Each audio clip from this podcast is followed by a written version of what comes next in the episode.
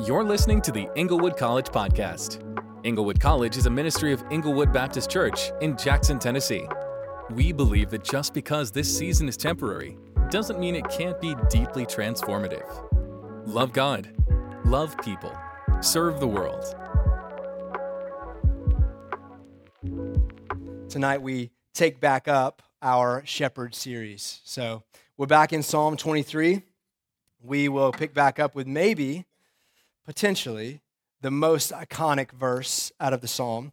You could argue that maybe the Lord is my shepherd, I shall not want is the most iconic and the most recognized, but I think this one is a pretty big deal too. I feel like a lot of people are aware of this one. Psalm 23, verse 4 says, Even though I walk through the valley of the shadow of death, I will fear no evil, for you are with me. Your rod and your staff, they comfort me. And there's a reason that so many people know this verse. I think it's because we've all been through some valleys. We all know what it's like to walk through some valleys and, and to experience some difficult times. We know what it's like to struggle. We know what it's like to hurt. We know what it's like to maybe be frustrated. We know what it's like to uh, feel overwhelmed, maybe even by temptation. Um, I think we know we all know what it's like to be worried about things, to be anxious about things. We know what it's like to go through sort of some dark, uh, maybe some dark nights of the soul. We know what it's like to grieve. We know what it's like to experience loss. We know what it's like to be afraid. And this verse has become something that a lot of people have clung to in moments like that. When they've been going through something difficult, going through a valley, they will go to a verse like this and, and think, hey, even though I face these things, I don't have to be afraid because the Lord is with me. And I, I think, you know, it gives us some hope that we're going to make it through this. But like so many other truths in Scripture, we can claim this verse, but it's easier said than done. It's easier said than experienced. You know, we might say, "Oh, I know the shepherd's with me, so I'm, I'm going to make it through this, whatever it is that I'm facing, without fear." But then we still feel some fear, right? And so we we know what that's like. And what I want us to do tonight is to go a little bit deeper into what this verse is saying, so that we can find real hope, we can find real help and real comfort in this verse and the truth that's here. Whether you need that comfort right now for a season that you're in, or you're going to need it at some point in the future. And you may even need some of what we're going to talk about tonight to deal with some valleys in your past. To sort of like wrap up and understand maybe even what you've gone through before. So I hope that this, this uh, message tonight is going to be of some help to you. And I'm going, to, I'm going to be honest with you. There's going to be three points that I've highlighted as I've gone through this passage, and those things are going to be on the screen. but I think there's going to be a lot of other truths that come out as we just walk through the three points. As we're thinking through this verse and everything that it has to say, there's going to be some other things that maybe even stick out to you more than the three things that I have on the screen. So, by all means, we're going to pay attention to those things. But as we walk through those things, you may find something totally different that stands out to you. And praise the Lord if that happens, because I want Him to use His word uh, to be help to us, whatever that looks like. So, if you enjoy points and they help you stay focused, here is the first one. The first point for me uh, from this text is to say that the shepherd leads us through dark places on the paths of righteousness. You may remember two weeks ago, the last time we were in this series, we were talking about verse 3, and we talked about how the shepherd leads us in paths of righteousness for his name's sake. I don't think it's a coincidence that you get to the next verse and he says, Even though I walk through the valley of the shadow of death. You kind of read the, the two together and say, hey, you lead me in paths of righteousness even when I'm walking through the valley of the shadow of death. And so, God, you know, the way I understand this passage is, is to think like, okay, God is leading us along paths of righteousness and potentially walking through the valleys is exactly what he's doing to lead us through the paths of righteousness or in the paths of righteousness. That the valleys are involved.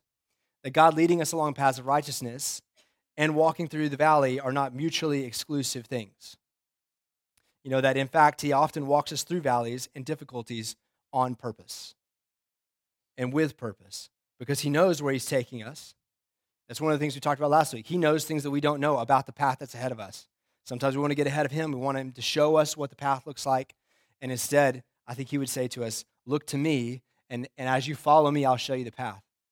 And a lot of times, he knows where He's moving us, He knows where He's taking us, and that may take us through these times of difficulty and valleys and, and valleys of dark and deep shadow. When you think about this shadow of death, it's actually one word in the Hebrew shadow of death. It literally means death shadow or deep darkness.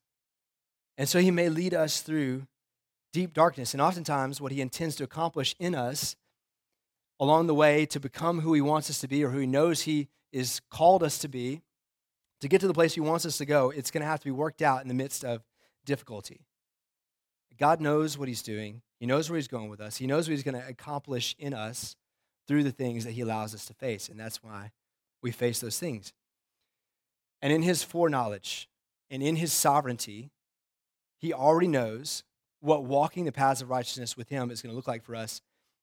And he doesn't take us anywhere that he has no intentions of us going. So that when we walk through a valley of the shadow of death, it's not on accident or it's not without purpose. And that opens up a big question for us. Maybe you haven't thought about this question yet as I've been talking, but here's a question I want us to pose, but then don't have any intention of fully answering, to be honest. Is God responsible for the darkness we face? Is God responsible for the darkness we face? if He's leading us in paths of righteousness, and it means sometimes walking through valleys of darkness, does that mean He's responsible for the things that we face, the difficult things we face? You know, if He's all knowing, if He's all powerful and always purposeful with what He's walking us through, then should we assume that He is the one bringing about the trials that we face? And that's a tough question. You know, we think about God as, as loving. We know, he, we know He's loving. We know He's guiding. We know He's sovereign. He, we know He knows all things. But then when we get down to the actual like nuts and bolts of it and what it looks like to go through life, and He takes us through something difficult, or we deal with the consequences of somebody else's sin in our life that has uh, had an effect on us, or we deal with difficult circumstances, or we lose someone, or a relationship is broken and we're heartbroken. You know, we don't want to think about oh, did God, did God bring me through this? Was, it, was this what He wanted? Did He want me to have to face this? And that's a tough question. And here's a disclaimer. I'm again, I'm not going to answer that question as thoroughly as you might like me to. Honestly, and, and the reason I'm not is because I'm not God. And I don't know fully the mind of God and how he works in all cases. And I think we're all going to have to be okay with saying things like that. Like, I really don't know the answer to that question. I really don't know what his purpose is in this thing. I'm going to believe that he has purpose, but I don't know how to work that out. I don't know how to uh, understand exactly what it is, like who's involved or why I'm going through the things I'm going through. I think what we have to do is we have to come back to the things that are certain in Scripture. We can, you know, postulate all we want, come up with these questions, these big questions that we, you know, try to find answers for. But I think we have to come back to what he's given us. What has he made clear, right? What do we see in the word?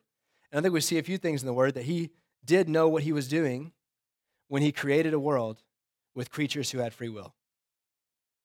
He knew what he was getting into with that. He knew that salvation would be needed and had the way of salvation planned before there was ever a need for it. So he knew where things were going. He knew what was going to happen if he created the world in the way that he did. He knew that brokenness and heartache and sin and consequences of sin, including death, would be involved. And he did it anyways. And you could ask the why question all you want. And you could answer it with, He did it for His glory. He did it out of love for those that He would save. You know, and, and we can answer questions like that. We can have answers. And, and sometimes that's just still not enough for us. It's not a full answer. But I think what we need to see is that at the very least, we can say that nothing happens that he does not allow.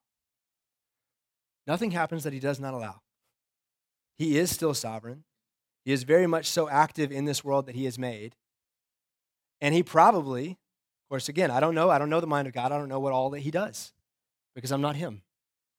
But I, I think it's probably safe to say that he intervenes to prevent trouble in our lives way more than we know. We may ask, well, why did he allow this thing? Why, why do I have to go through this thing? Well, why not something else? Why not something more? What has he prevented us from having to go through?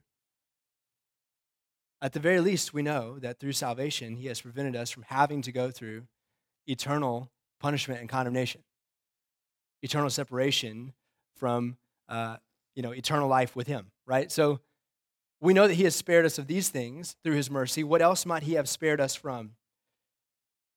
But either way, he still allows, at least for now, valleys of deep, deep darkness in our lives. But he does not allow or cause without love. He does not do this without purpose. And he's absolutely not done with what he has started. There will be an end to pain and suffering. There absolutely will be. We know that in Scripture. We look forward to that day when all of those things will come to an end. There will be an end to the suffering. And he's moving history in that direction. Whether it feels like it's moving very fast or slow to us, he is moving history in that direction. And he's going to bring an end to all these sufferings and these pains, these deep, dark valleys. But it is not yet. And as for now, we still walk through these valleys of deep darkness. And we have these questions. I think another thing we need to recognize, though, as we do this, is that He is not responsible for sin. He's not responsible for sin. Much of the difficulty that we face in this world is due to sin. We know that either as an indirect result of sin, because sin is in the world, we know we have brokenness, we know that work is hard, we know that we're going to die, we know that, you know, lots of things. Because sin entered the world, now the world is broken, and we deal with broken relationships and all this stuff. We know that that is the result of sin in general, but then also we know what it's like to live with the consequences of our own sin. We know what it's like to live with the consequences of other people's sin. You know, people's sin affects us all the time. And He is not the one who is responsible for that sin. He may have known when He created creatures with free will, He definitely knew that sin was going to come about. He definitely knew that He was going to have to deal with sin on the cross Himself. So He knew these things were coming. That does not make Him responsible for sin when a creature with free will, free will, us included, sins, it is our responsibility. He is not the one that is ultimately responsible for those things and the brokenness that those things cause, whether it be internally, externally, you know, like physically or interpersonally. And yet, nothing happens that he did not know would happen, and nothing happens outside of his sovereignty. So there's always more to the story, right? There's more than we can possibly understand, more than we could possibly know. And if we tried to sit here and try to answer all these questions tonight, we'd run out of time because we just keep talking in circles and we'd never get anywhere.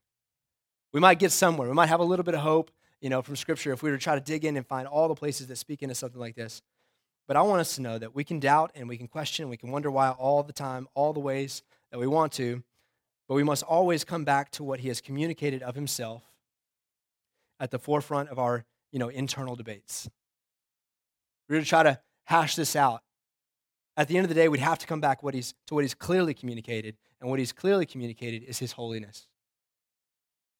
That he does not sin, he does not cause anyone to sin.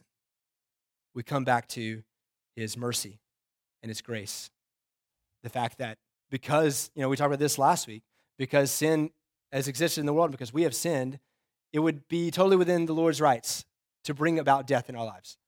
The fact that we haven't died at this point, even though we've sinned, is because of his great mercy. We come back to that. We come back to what he said about himself in Exodus 34 that he is uh, merciful and gracious, abounding in steadfast love, slow to anger. We come back to what he has said of himself about his love, right? And he has put all of this on display. All these things his holiness, his mercy, his grace, his love fill in the blank. He's put all of his attributes on display perfectly in Jesus and the ultimate display of those things on the cross. And both in his life and in his death and in his resurrection, he has made these things clear to us. He has communicated so many things about himself to us. And there's an otherness to him that makes it reasonable for us to just have to accept that we can't understand everything that he does. There's an otherness to him that makes, that makes us kind of like we're obligated to say, look, I can't, I can't get everything that he does. But yet there's also like a nearness to him because of the fact that he came. Jesus came, and that communicates to us everything that we need to know of him.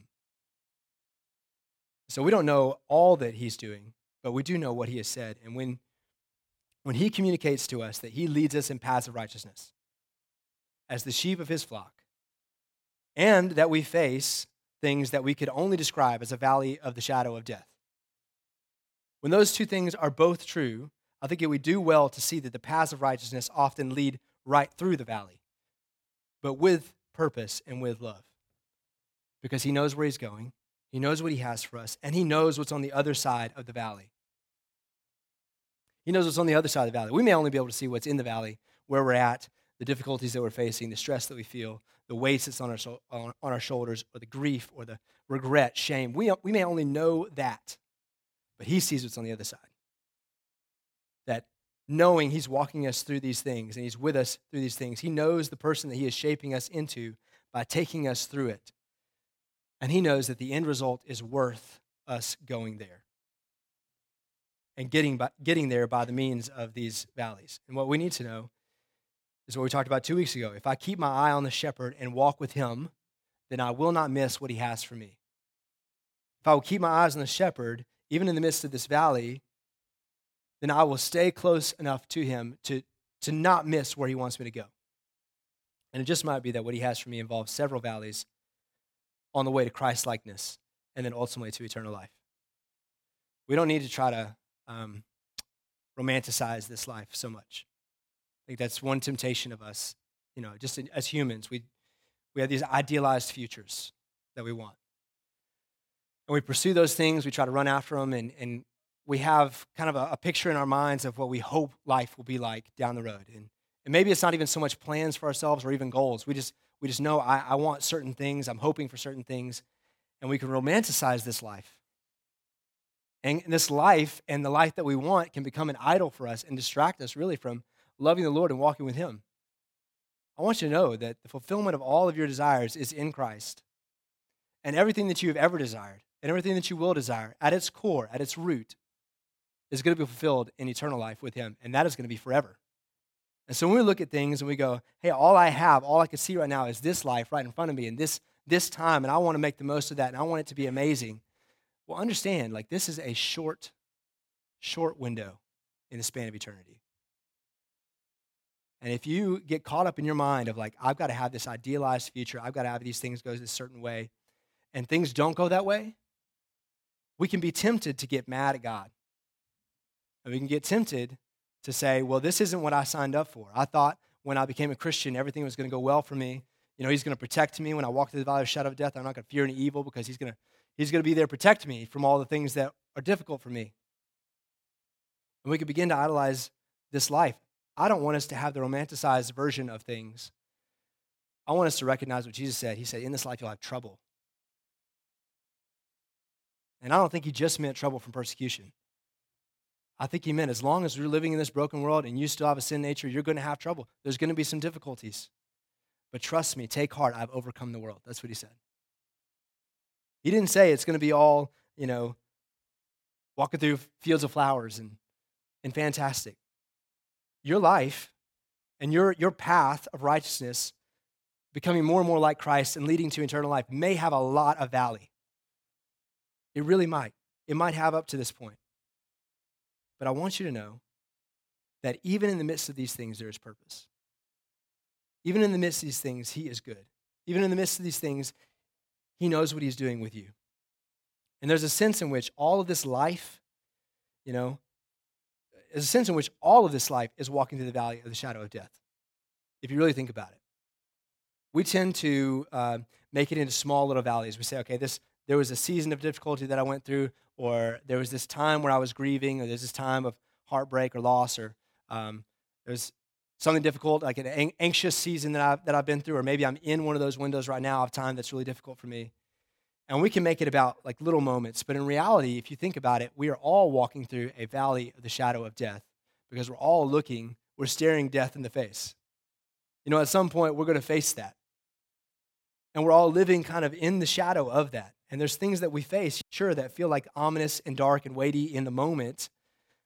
Things like that that make us resonate with this language, make us think of, okay, even though I walk through the valley of shadow of death, maybe not all of life feels like that, but there's also this recognition that as we walk through this life, whether highs and lows or whatever, as we're walking through a broken world riddled with sin and pain, regardless of ups and downs, you could see it all as you're walking through a valley with the shadow of death hanging over us. There's not a whole lot about this first point that's comforting or encouraging. Um, and I hate to do that. I hate to like be Debbie Downer moment, right? But there's a good there's good news here. It doesn't stop at even though I walk through the valley of shadow of death. Thank goodness it doesn't just say I walk through the valley of the shadow of death. It says even though I do, what? I will fear no evil. Even though I walk through the valley of shadow of death, I'll fear no evil. And let's admit, what we face at sometimes, or at various times in our lives, we would have a hard time calling anything but evil. We'd for sure call it bad. We look at some of the circumstances and things that happen in our life, and, and we call them bad, and it's okay. We can, we can say that. We can admit that. We go through bad things. We go through hard things. We go through things that are evil. And just because God allows it doesn't mean that we can't call it evil or call it bad. But the psalmist doesn't say, I will face no evil. He says, I will fear no evil. You know, I'll face it. It's inevitable. I'm going to face difficulty, but I'm going to walk through the darkness and the gloom that I would call bad without fear. Why? How do we do that? He says, Because you are with me. The second point I want us to think about the shepherd is present, it's personal, and that makes all the difference. That's probably a run on sentence. Some of you English majors could, could tell me, but I thought it made sense. The shepherd is present, it's personal, and that makes all the difference. The shepherd's there when you're going through the things that you go through. Going back to the first week, we've seen that being a sheep of this shepherd makes all the difference. This shepherd is Yahweh. And if I'm his, we said the first week, I lack nothing. And if I'm his, we said the second week, I can find real, true rest because I have spiritual rest because of what Jesus has done for me. And then if I'm his, he restores me, and he's the one who leads me. And the presence of this shepherd means peace for me because he is Yahweh. He's the creator God, the one who made all things, the one who upholds all things.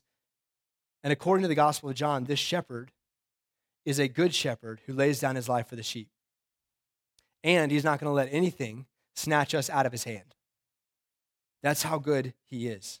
And if I am his, I'm always going to be his. And that makes a difference.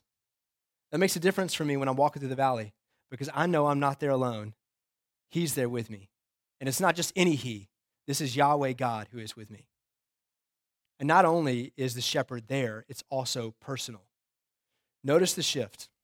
Verses 1 through 3, he's referring to the shepherd. He says, The Lord is my shepherd, I shall not want. He makes me lie down. He leads me. He restores me. He leads me. And then he gets to verse 4, and he says, I'll fear no evil, for you are with me.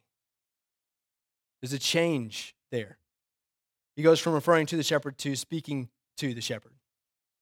If I know the shepherd, his presence with me is personal. It's personal, and it's enough to keep me from fearing what I'm facing. You know what David did not know when he wrote this psalm, what he could not foresee, is just how personal and just how close the shepherd would get. David, I don't think there's any way he could have known really what was to come. He wrote this a thousand years before Jesus came. He didn't know exactly that the lineage, that through his lineage, Yahweh would come in the flesh.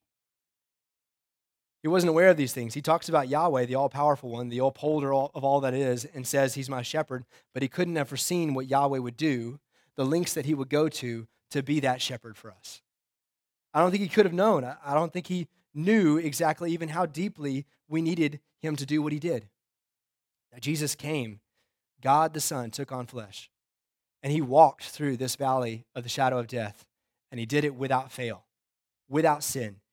He walked these paths of righteousness that he is leading us on before us. He knows exactly how difficult they are. He knows what it's like to be one of us. In every way, the scriptures tell us that he was tempted like we are. And not only that, he faced grief, he faced pain, he cried, he had emotions. He even, in some sense, you could say, had like a, a sense of fear, maybe even.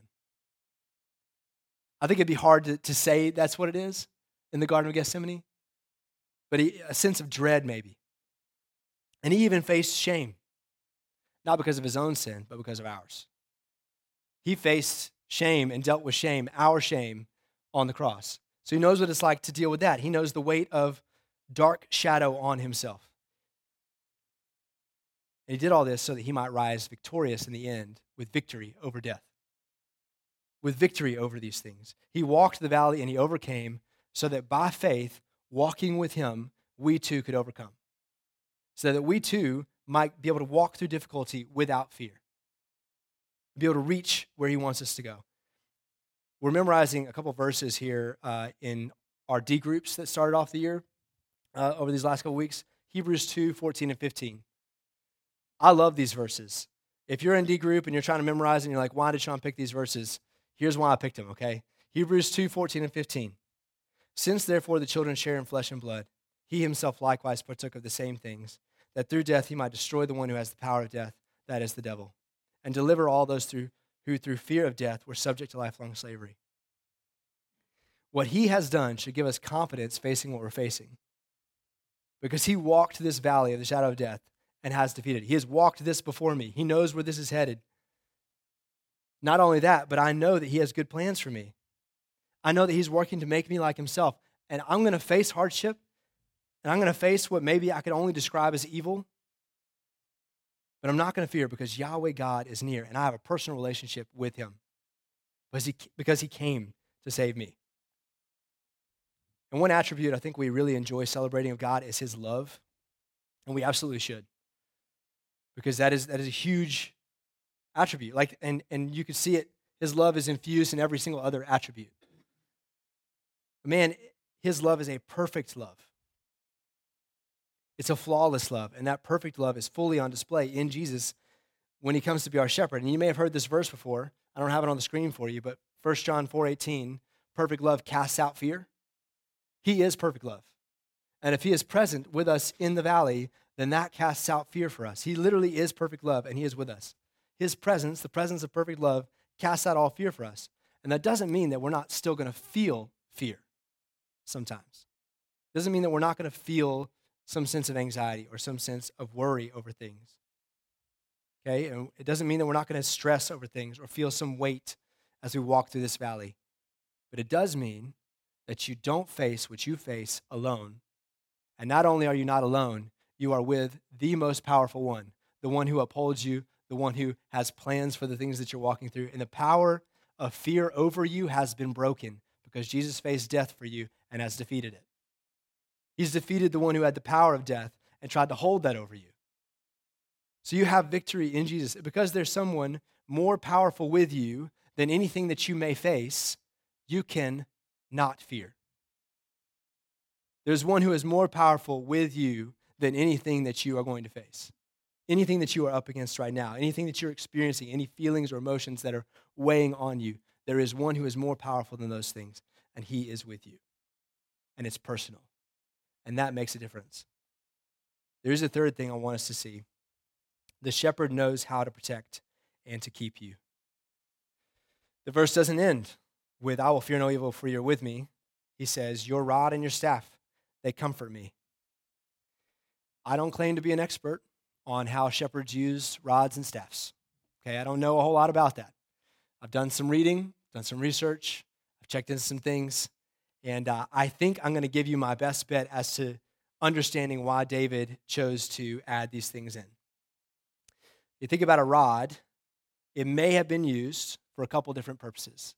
Could have been that the shepherd would use it to protect the sheep from like oncoming danger, from like predators, you know, like a lion or a bear, right? And, and David would have known what it was like to have fended off predators from sheep before because he, he did it. He was a shepherd. And that may have been one used for a rod, but it also could have been used at times as a way of disciplining sheep to keep them in line. And that's an interesting way of thinking about it as well. And then you go to the shepherd's staff, and that was more likely the typical thing that you'd think of that a shepherd would have. You know, if you saw your like mom's nativity scenes growing up, you know, or the picture in the nativity scene, the shepherd with the staff and the little hook on the top. You know, I, I think of that as that's probably the staff. That, that, that hook on the end probably was used to reel the sheep back in.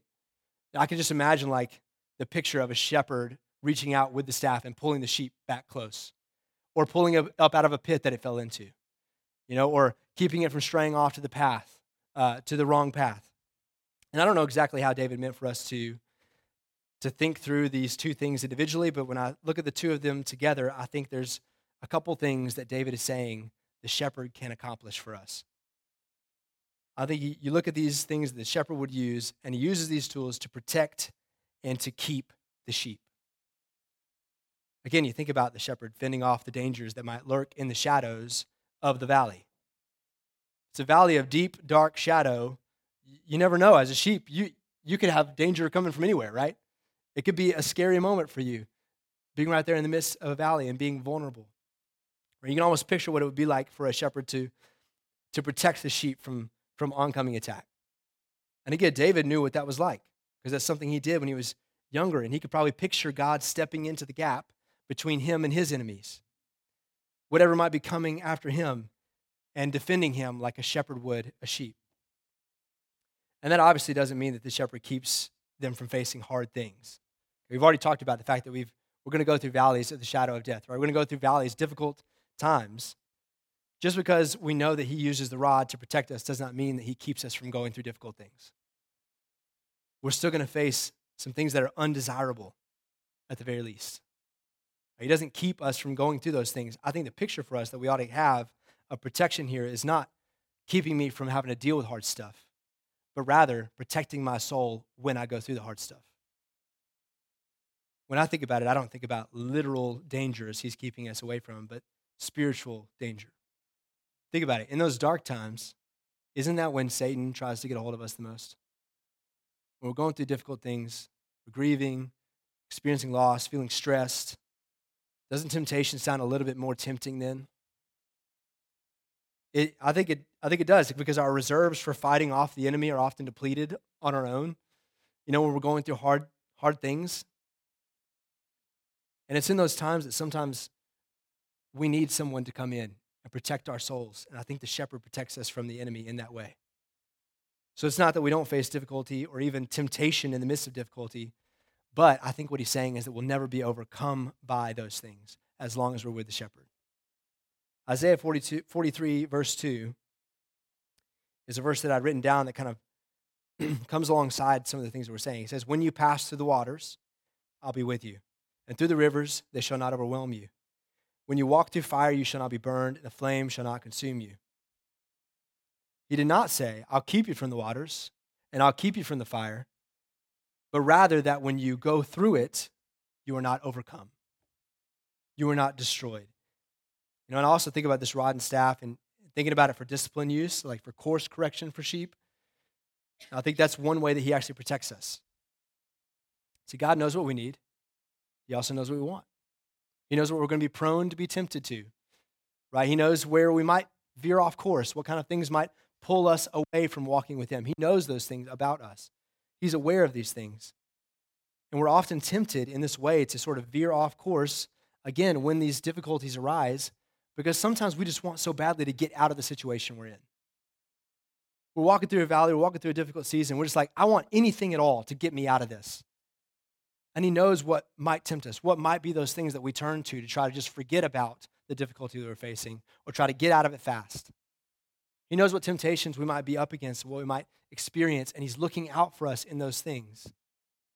And in those moments, sometimes He disciplines us or pulls us back from something in order to protect us from destruction. Destruction that we might bring on ourselves by veering off course, by running our own path instead of the paths of righteousness that He has for us. And the point of even talking about these things is, is I want us to see that in both of these things, whether it be discipline, whether it be pulling back on course, or protecting us from uh, oncoming danger, the shepherd knows how to protect us. He knows how to keep us and keep us close. And really, what it is, he's keeping us close to him. He wants us to keep us close to him because it's his presence that casts out fear. You know, it's his power that overcomes our enemies, not our own. It's his wisdom and his will that know the path, that know the way we're going and how to get us where He wants us to go. So take it as a comfort that you walk with a shepherd who watches over your soul and who keeps you from being lost when you're in the midst of the valley. Take comfort in that. Because when we're in the midst of a difficult season, it can feel like there's no hope. You may have been there before, you might be there right now. But when you're in the midst of something difficult, it can feel like there's no hope. It may maybe that we don't see a point to what we're going through. You're like, yes, okay, Shawn, you told me there's purpose. There's always purpose. God doesn't allow anything, doesn't do anything without purpose. Okay. But I can't see it. That's okay. Do you trust that He is all knowing? Do you trust that He is sovereign? Do you trust that He knows the path that He has you on? Do you trust that He knows where He's taking you, which is ultimately to be with Him? And if you stick with Him, He will guide you through what you're facing. Do you believe these things? Are you willing to trust these things? But also, in the midst of a difficult season, it may feel like there's no direction whatsoever. It may feel like you're just wandering around in circles. I don't know if you've ever been lost before.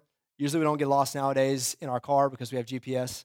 Uh, but if you've ever been lost before and you feel like you're going in circles all the time, I have no idea, no direction uh, to what we're doing. Sometimes when, when you're facing difficulty or you're feeling guilt or regret or uh, shame or brokenness, brokenheartedness, man, it can feel like you're just running in circles. Like nothing's ever changing. We're going past the same scenery all the time. I keep dealing with the same thing. I keep dealing with the same temptation. And it just feels like you're going in circles. There's no direction to this. And not only that, you might feel exposed and vulnerable, open to attack. When you're walking through the valley with, with dark shadows, it may feel like, man, I'm defenseless. What am I going to do? You know, I, am trying to fend off things myself, and, I, and we might get wearied in doing that. We grow, we grow tired. Here's what I want you, you and me to see, both of us. When we're in these things, and it feels like there's no direction, we have no idea where we're going and it feels like we're just going in circles, we feel like we're open to attack from every angle, I want us to know that we do not have to be afraid, that we do not have to find our own way through. We do not have to give in to the fear and the temptation. We don't have to give in to the feelings of being overwhelmed because nothing is out of hand when you're with the shepherd. Nothing is out of hand when he is your shepherd. He is there whether you see him or not. Fix your eyes on him. And I know I said that figuratively. I just said he's there when you can't see him. And a lot of times you can't see him, and that's what makes it so hard to walk through these things believing that he's with you. But in a sense, in a spiritual sense, fixing your eyes on him means to set your attention and your affection on him, to set your mind back on him and the truths of his word, even when you can't see him. Remember his victory for you on your behalf. Remember what he did on the cross, and not just in the cross, but raising victoriously on the third day. Remember these things. Recall these things to your mind and take comfort in the fact that He is alive and He's walking with you right now. Take comfort in His presence and in His protection. And recognize that this season of struggle is not going to be forever. Even if all of your life looks like a valley, there will be something on the other side. There will be eternal life waiting for us. And that all these things that you face along the way God is using to shape you, and there's purpose in it, and nothing is wasted. You're not lost. The shepherd knows the way, and he knows everything that's on the other side of this, this valley for you. And all of it, I can assure you, is good, whether it feels good in the moment or not. I want to end this message with a theme verse that we had for a podcast series that we did this summer. It was called Peace of Mind. Um, I think this verse fits here. We finished every single podcast episode with it, and I think it fits with what we're talking about tonight. Here's the verse Isaiah 26, 3 says, You keep him in perfect peace whose mind is stayed on you because he trusts in you. So set your mind on the shepherd, trust him, and he will do what no one else can do for you in the valley. He will keep you in perfect peace.